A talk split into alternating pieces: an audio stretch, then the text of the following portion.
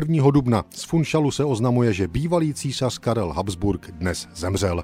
Lidové noviny z 2. dubna 1922 reflektují konec posledního habsburského císaře Karla I. rozsáhlým článkem na úvodní straně. Smrtí Karla Habsburského, Karla posledního, jak ho pojmenoval lidový vtip, končí se, jak se zdá, dějiny habsburského rodu. Vymřel již dávno po meči a teprve nyní možno uzavřít pestrou a bohatou kroniku této dynastie a teprve smrtí tohoto Karla posledního, zbaven všeho, vyhnán a odmítnut všemi národy, kterými vládli jeho předci, potomek pikající za hříchy hříchy otců, zřejmě muž, který za nic nemůže, jací pravidelně odnášejí zločiny svých předchůdců, nebyl přece neškodný, dokud žil. Tolik lidové noviny před stolety.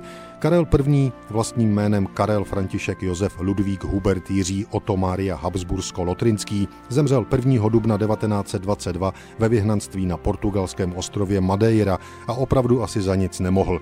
Do popředí se dostal vlastně jen náhodou. Jeho prastrýcem byl císař František Josef I. Následníkem trůnu se Karel stal až po smrti Františka Ferdinanda d'Este v roce 1914 v Sarajevu.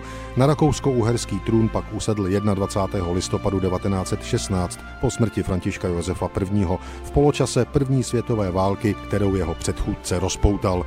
Zajímavé ale je, že fyzicky byl Karel korunován jen za uherského krále. Na vypuknutí Velké války měl nulový podíl, jeho vláda ale byla prakticky po celou dobu ve znamení úsilí o zastavení bojů. Jeho mírové snahy ale neměly úspěch a navíc se mu národnostně různorodá monarchie začala sypat pod rukama. Konec panování ve staleté říši přišel pro Karla I. s rozpadem monarchie a vznikem nových států ve střední Evropě, včetně Československa.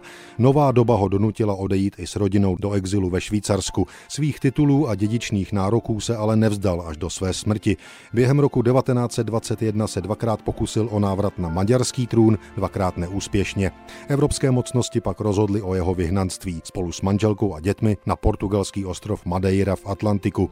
9. března 1922 se nachladil, protože ale neměl peníze na doktora, dočkal se lékařské péče až 21. března. Těžký zápal plic nakonec Karel I. nezvládl a zemřel 1. dubna 1922, bylo mu pouhých 34 let. Přímý aktuální význam má smrt Karla Habsburka jen pro Maďarsko, píší lidové noviny před stolety. Pro maďarské legitimisty je smrt legitimního maďarského krále těžká rána, která patrně maďarskou politiku zásadně změní. Naše nová lepší legitimita začíná se 28. říjnem 1918. Jak daleko jsme před Maďary. thank you